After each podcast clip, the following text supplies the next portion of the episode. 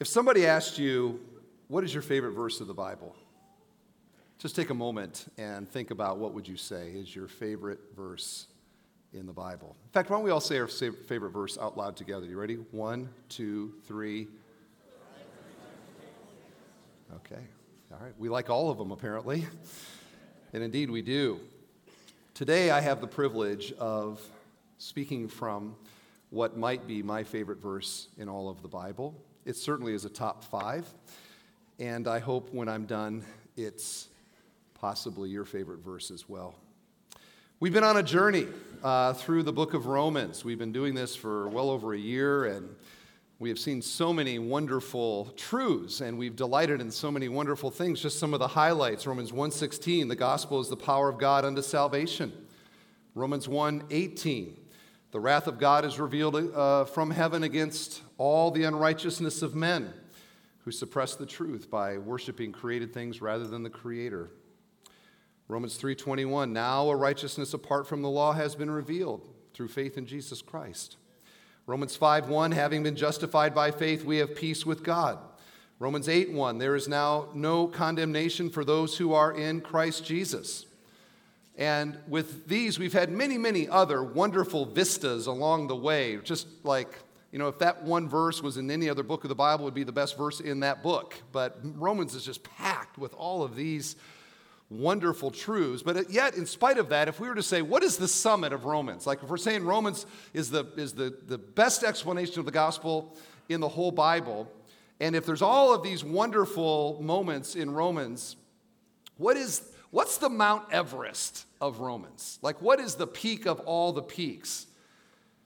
There is no doubt that it's Romans 8, and in Romans 8, it is likely Romans 8, verses 31 through 38.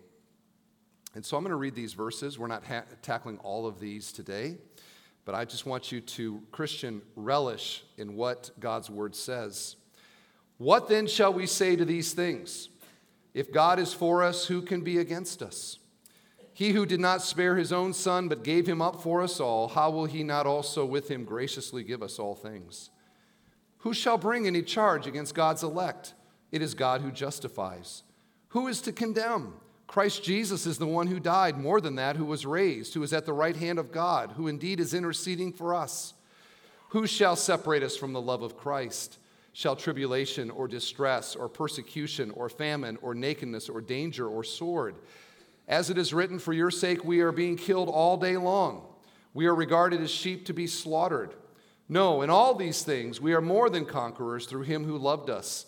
For I am sure that neither death nor life, nor angels nor rulers, nor things present nor things to come, nor powers, nor height, nor depth, nor anything else in all creation will be able to separate us from the love of God in Christ Jesus our Lord. And all God's people said, Amen. Amen. Like it just doesn't get any better than that. And uh, so we're going to be doing, working through these verses into like mid June. And our attention today is on verses 31 and 32. These verses flow out of the massive promises that we've already enjoyed in verses 28 through 30. And the fact that our salvation began in eternity past as God began to think about us in a loving, saving way. And that that salvation worked its way through human history, the cross, the resurrection, and Paul talks about our salvation, our future salvation, our glorification in the past tense, meaning that in God's eyes, for the Christian, our salvation is a done deal. It's already done, it's already accomplished. What a wonderful truth that is. So, both of these verses, verses 31 and 32, which flow out of that, both of them are questions. Both of them are rhetorical questions. And uh, what is a rhetorical question? Sort of a joke. It's a question that assumes the answer. It's a question that you don't have to answer uh, because it's obvious what the answer is. And so we have two questions here that he, uh, that he presents to us. And verse 31, the question is, What shall we say to these things? The apostle, this is apostle speak for basically this. It, what does all this mean? What is all the stuff I've been talking about? What does it mean? What is the bottom line, or what is the bottom line of bottom lines? And from that, he moves into this famous statement If God is for us, who can be against us? If God is for us, who can be against us? Okay, class, tell me, what is the assumed answer to the question? No one. If God is for you, nobody can stand against you. If it begins here, if God is for us, don't take this to mean some sort of uncertainty here. Verse 32 addresses the uncertainty. If here is more like since or because God is for us.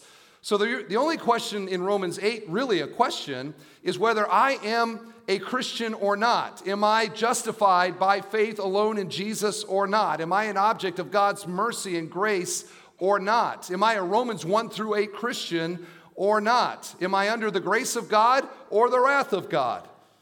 And Romans 1 through 8 has explained all of that. We've been working our way through it. So the if here, take the if here to be because God is for you, since God is for you. If you're a genuine Christian, and I guess that's sort of the bottom line here. I don't want to give anybody sort of the sense today, man, I'm walking out of here, God's for me. Only if you're a Christian. Only if you're a Christian. Does this verse mean that if God is for us, then nobody can ever contend against us? That's not what it's saying either.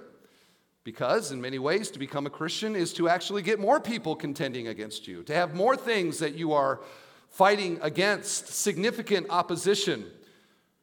I contend against my old nature when I become a Christian. When I become a Christian, up to that point, Satan was my master. Now he's my enemy. He contends against me.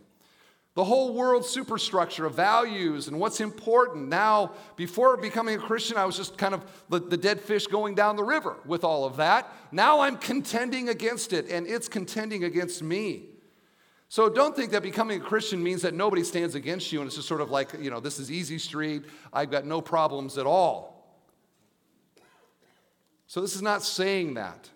What is it saying? Here's what it's saying that our relationship with God is one where God is exerting his divine power unto salvation in our lives. And with that divine power and promise of God exerting its full effect in our life,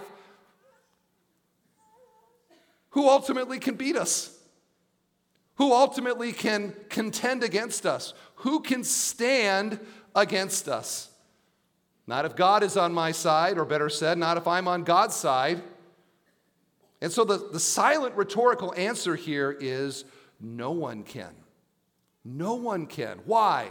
Because Christianity, friends, is not God coming over on my side, it is me, by His grace, coming over to His side.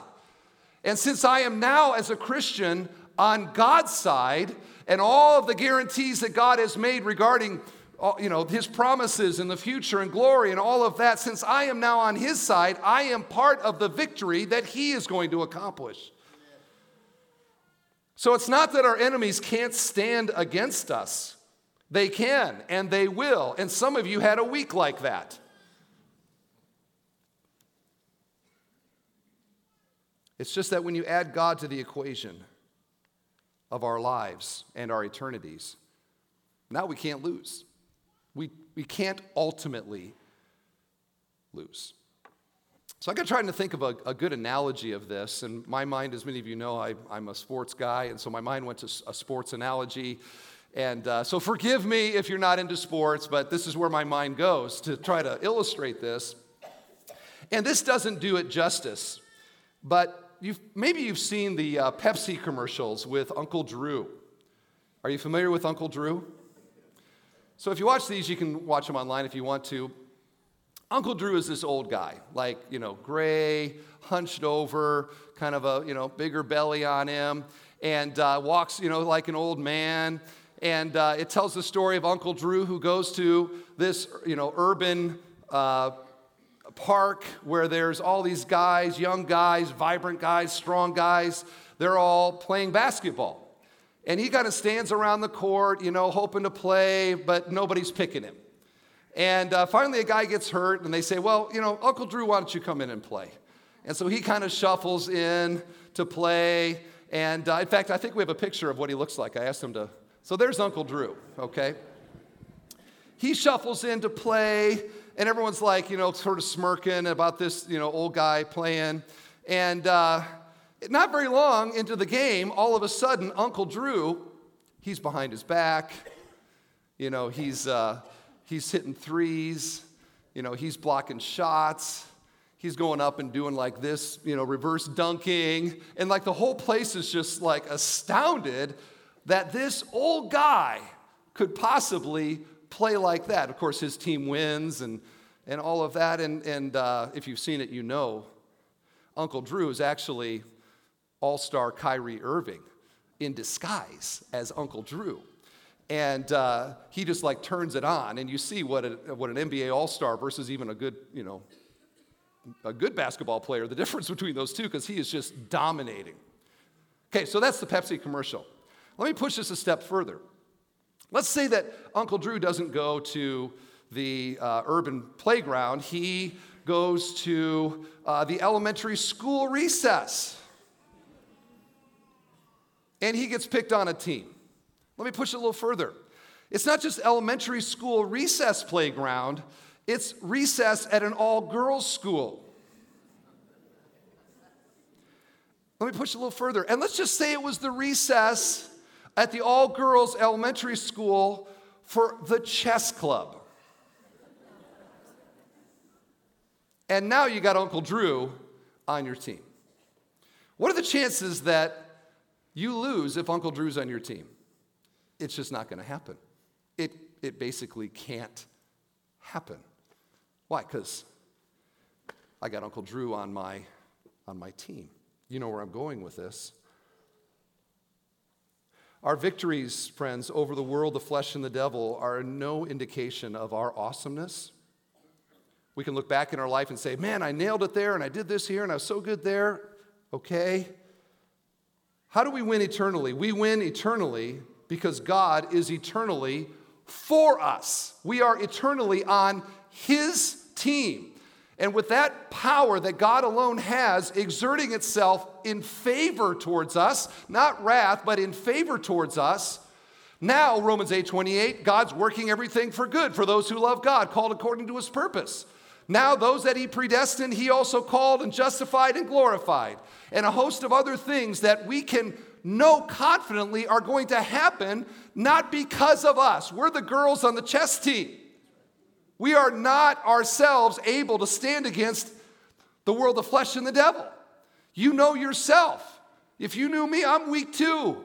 We fall so easily. We're not going to make it because because of us. We make it because now, standing behind us, the promises of God and the power of God, exerting His divine will in our life, this text tells us we can't lose.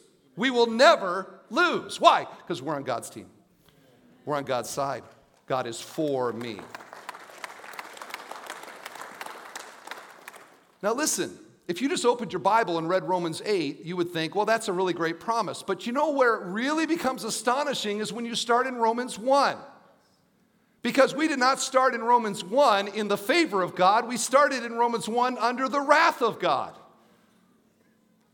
This is no small thing that we find ourselves with God for us because we are naturally in ourselves set against God. We are sinners, we are rebels against God. And indeed, God is angry at mankind. Imagine with me the terror of standing before Almighty God and for to see that glory and that power and to sense in my heart he is not for me to realize that i am standing before almighty god and he is against me and that there is now no way for me to, to change that. He is eternally against me. That is the wrath of God. God is not only against the sinner someday, but he stands against the sinner even today. Sinners experience common grace, and so they do Mother's Day and they have flowers and they have a nice lunch and they have friendship and all of that but do not take the rain falling from heaven and the sun coming up to mean that God is for you. Everybody experiences the common grace of God. Romans tells us that God is merely storing up his wrath against us, piling it up and waiting for the day where his justice will be exerted to every sinner not under his grace. And so we could read it this way If God is against you, who can be for you? If God is against you, who can be for you? Someday it will not matter, friend, who you were. It will not matter how beautiful you were, how in shape you were, how rich you were, how famous you were, how successful you were. It will not matter how powerful you were. If God is against you, who can be for you? Pile all your friends and all your neighbors and all your stuff, and you set that against Almighty God. What good does it? He is God Almighty. And so, the, the underlying, honestly, scary reality here is if God is not for me, whoa. And that's not just for today, that's forever. In the words of Jesus, what does it profit a man to gain the whole world but to lose his own soul? And so this verse, it cuts both ways. It cuts both ways. And asks the question which side are you on? Is God for me or is God against me? Because if God is for me, then, as we often sing, no power of hell nor scheme of man can ever pluck me from his hand till he returns or calls me home. Here in the power of Christ I stand. If God is for us, friends, nobody can be against us. And that is a fantastic verse, but it's not my favorite verse. Verse 32 is my favorite verse.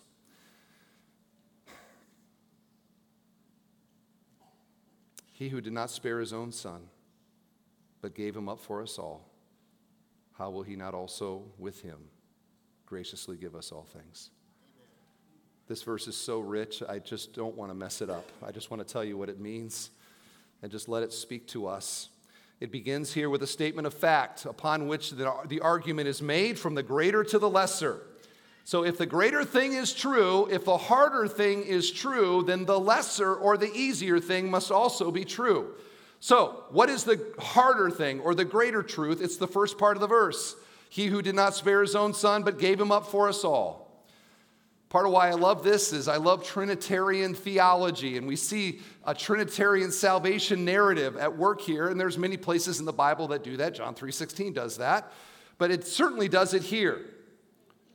It could have said, God did not spare God. But what it says is Trinitarian relationship, he who did not spare his son. You see that? It's explaining the relationships within the Godhead so the He here is God the Father, did not spare his own Son. There's the second person of the Trinity, human name Jesus. But he goes deeper into this, okay? He did not spare his own Son. Uh, God the Father did not spare God the Son. Now, what does spare mean there?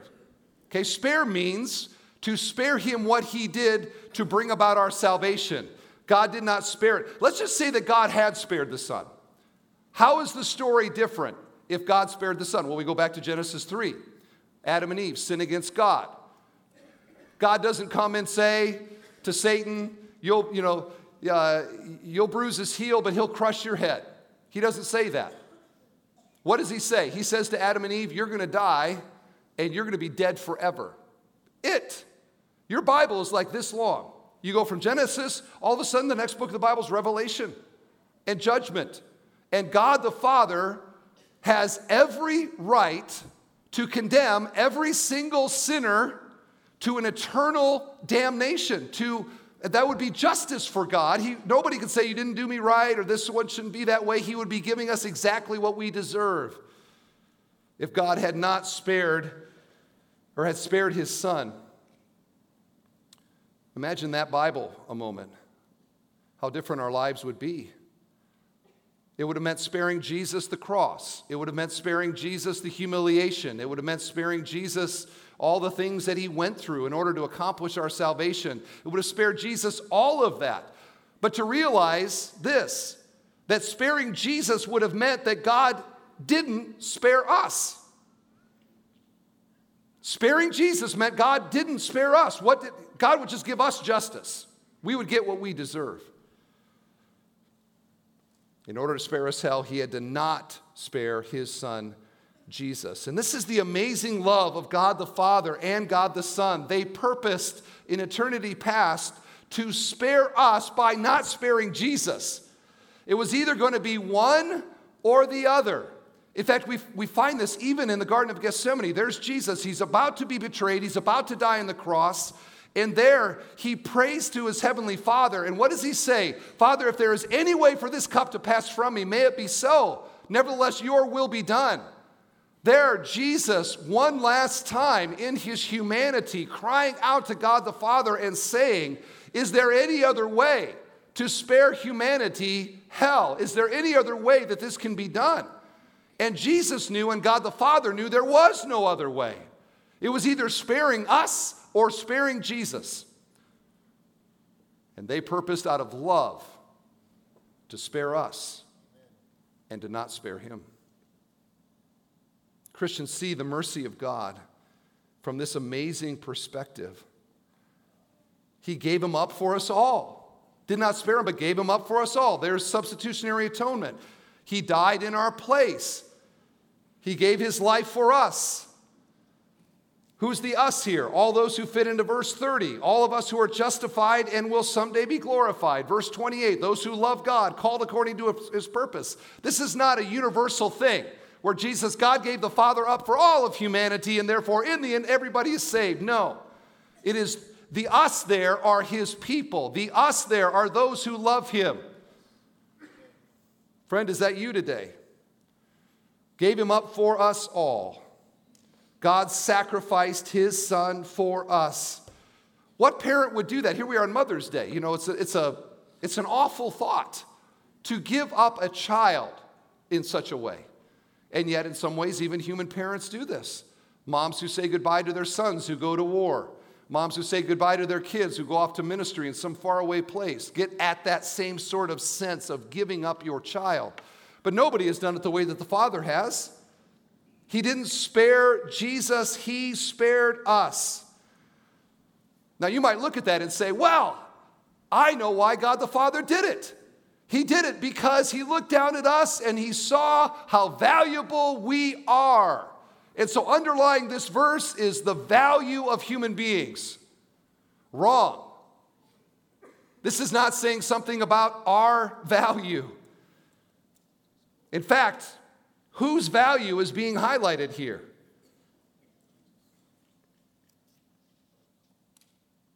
In fact, it's a kind of blasphemy to say that this verse somehow is highlighting our value and it strips the verse of all meaning.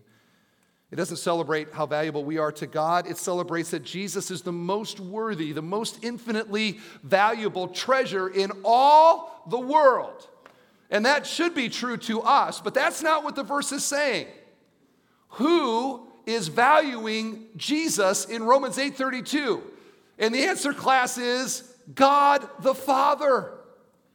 God the Father valuing Jesus, the worth of Christ, gives the thing that is most valuable to him, most valuable in all the universe. He didn't even spare the most valuable being there is, Christ,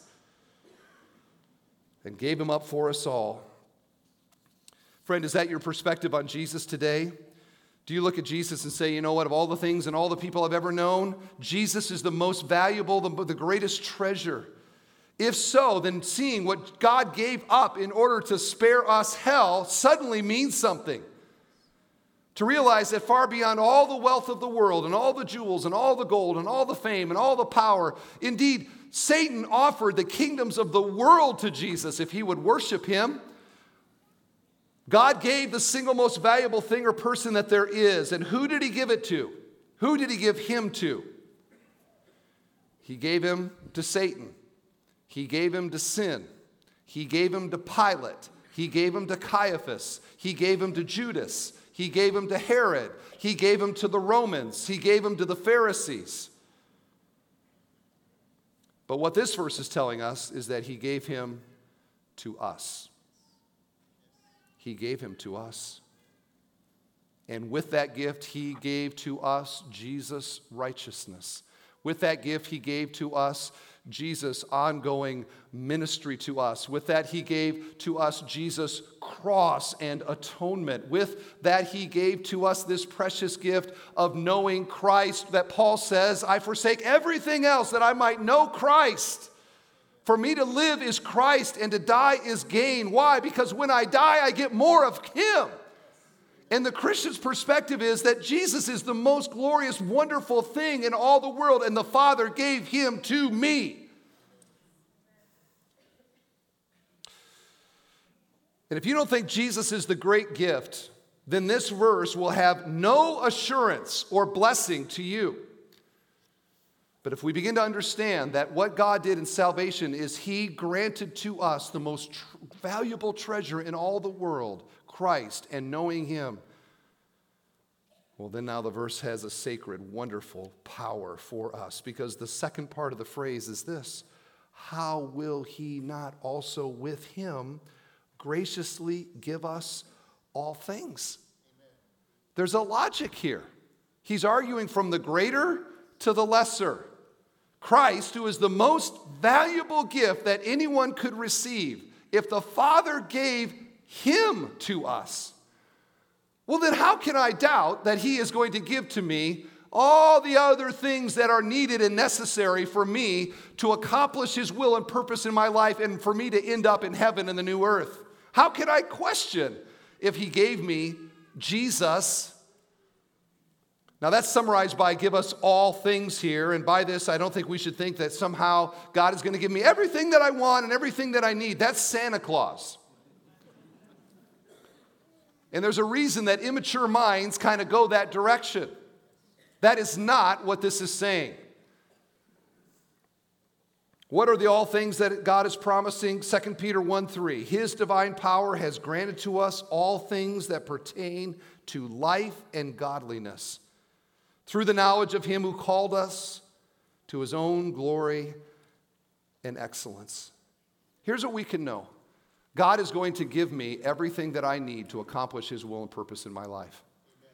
And if I don't have it, in God's mind, I don't need it. I don't need it. Maybe you're thinking right now about something you don't have in your life that you wish that you did. And you think, I mean, I can't be happy if I don't have this thing in my life. Really? Have you thought about what God has given you? Jesus? And do you realize that if He gave you Jesus, the most valuable treasure in all the world, the thing that is needed to take you to heaven, that the same love and concern that the Father has, that He will, he will give you all the other things as well that are needed and necessary. And if I don't got it, I, apparently it's not needed. Not needed. God doesn't think I need it. I love this quote If God gave His best, the Lord Jesus, He will give the least. Everything else His children need. If he gave the best, he'll give the rest. That was so good, I put it the title of the sermon. if he gave his best, he'll give the rest. And that is the point. And what a wonderful promise it is. If he gave us Christ, how can we doubt he'll give us everything else that we need as well? And I just think pastorally, this summarizes so much of what my heart for the church and my heart for uh, who we are and our identity. I mean, how often have I said it's all about Him? And we think, okay, that's true. It's all about Him. It's all about Jesus. Amen. But we don't think about the implications of what it means for my heart and life to think that that means something. That for me to have Christ by faith has all of these like byproducts that come along with it. The all things of Romans 8:32. In fact, there's a way here to live on Romans 8:32 and there's a way to make a mess of it. So I want you to honestly ask the question in your heart, which half of Romans 8:32 do you get more excited about? Let me say the verse again. If God did not spare his own son but gave him up for us all, first part, how will he not also along with him graciously give us all things? Second part. Which of those two parts do you get more excited about? Because there is a way, and there are many people who approach Christianity and they're all about the second part of the verse. They have in their life something that's not the way that they think it should be. And so all of a sudden they get spiritual, right? They get spiritual. So they get a tough medical diagnosis, they start to pray. They have a financial hardship, they start going to church. When they need God's help, they start giving money to the church. People get spiritual when they need something from God. And then, of course, what happens when the crisis passes? What happens to the praying, the giving, and the church attending? when the crisis passes, all of a sudden, poof, they're gone. I got what I needed from God. I've got this transactional relationship with God. I pull him out like a little genie whenever I sort of need him, but the rest of my life, I'm sort of to live the way that I want. I'm more about the all things part of Romans 8:32. Friends, listen, that is not Christianity. That's just plain old manipulative religion that man has practiced down through the centuries. God is a means to an end instead of being the glorious end himself. Friends, real Christianity begins with Christ. It begins with me understanding and seeing in the cross of Jesus the greatest, most massive, wonderful gift that I could ever receive, the most valuable person that has ever lived and lives, God gives to me. He is my possession forever. I'm a co heir with Him. I spend eternity with Jesus. That's the first part of the verse. And when I get that the first part is the, the big thing and is a joy to me and a treasure to me, now I'm okay with the all things part of this as the byproduct. It is one, then the other, not the other in isolation. One of my favorite Spurgeon quotes I looked at Christ and a dove of peace flew in my heart. I looked at the dove and it flew away. I looked at Christ and a dove of peace flew in my heart. I looked at the dove and it flew away. What does that mean? When my heart and my focus and my attention is upon Jesus and I grasp the treasure that is mine and I relish and rejoice in Him when I savor the supremacy of Christ over all things.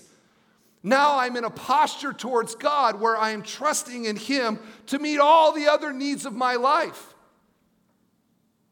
But when I'm just about the needs, when I'm just about what I can get from God, I'm no Christian. Christianity begins with C H R I S T. It is about Him from first to last. There is nobody greater than Him. There is no There is no love like the love of Christ. And Christianity is treasuring Him. Not what I get from Him, not the good things that come from Him, but Him. What do we think of a, a girl that marries a guy because she, gets, she likes what she gets from that marriage? Gold digger, right? What is her love? It's a self serving love. It's not a self giving love, it's a self serving love. That marriage is all about her. Romans 8:32 is assurance that those who treasure Christ more than anything else. Those that come to, to Christianity for Christ's sake and nothing else. That love, that treasuring has as a wonderful lesser byproduct the promise that God is going to meet all of our needs. And so let me ask you this if, if becoming a Christian meant that all you got was Jesus, would you still choose to be a Christian? And if the answer to that is yes, then Romans 8:32 is a promise to live by. Because where do we struggle in life? Okay, where, where, where are the struggles? Where are the trials that rep- are represented in this room right now? Where do they come? They come in the second part of the verse. It's often the all things part of the verse. Am I going to make it through this trial? Are my needs going to be met? Will God be good to me or to my loved ones? What about my children and their future? What about my grandchildren and their future? What about my marriage that is perpetually hard? What about the diagnosis of the ongoing medical situation and the health needs that I have? And a thousand other things like that. What about on my deathbed? Think of this with me. I want to be a pastor that prepares all of you to die. What are you thinking about if God, in His grace, should allow you to be conscious moments before you die? What are you thinking about? Where, where does your fear or faith go? In Romans 8:32, if all of us are thinking Romans 8:32 on our, the moment before we die, this has been a successful church ministry. Because what do we think? We think if God gave me Christ, if I have Christ, then heaven is mine. If I have Christ, then resurrection is mine. If I have Christ, then new earth is mine. If I have Christ, then I am going to see him with my own eyes. I am going to worship him. He is going to minister to me. And the greatest thing about forever is not being with my friends and my family and all of that. It is that I get to be with him, Christ because he's the greatest treasure in all the world. But do you see the point of the verse is how can I know that? Because isn't that where often our fears go? Like we say, okay, I believe this, but how can I know this to be true? And what Paul says, look to the cross. Look to what God the Father gave you on the cross. If God gave you that, how can you wonder if He's going to give you all these other things? If he gave his best, he'll give the rest. And so, friend, please see Christ for who he is. Magnify his, tre- his worth in your heart and mind. You can't over magnify how valuable he is. Whatever you think he is, he's more than that. Magnify the worth of Christ in your heart and in your life. Live on the, the treasure that God has given you in Christ and then take that incredible, massive gift and look at the little things that life requires and the worries and the wonders and the fears and apply that He gave me this, He'll give me that. That's how we live by faith. The greater we estimate the value of Christ as a gift to us, the more confidence I will have that all the other needs of my life are going to be met. And if I ever wonder about that, if God is for me, who can be against me? If God gave me his best, will he not give me the rest? All praise to him. Amen.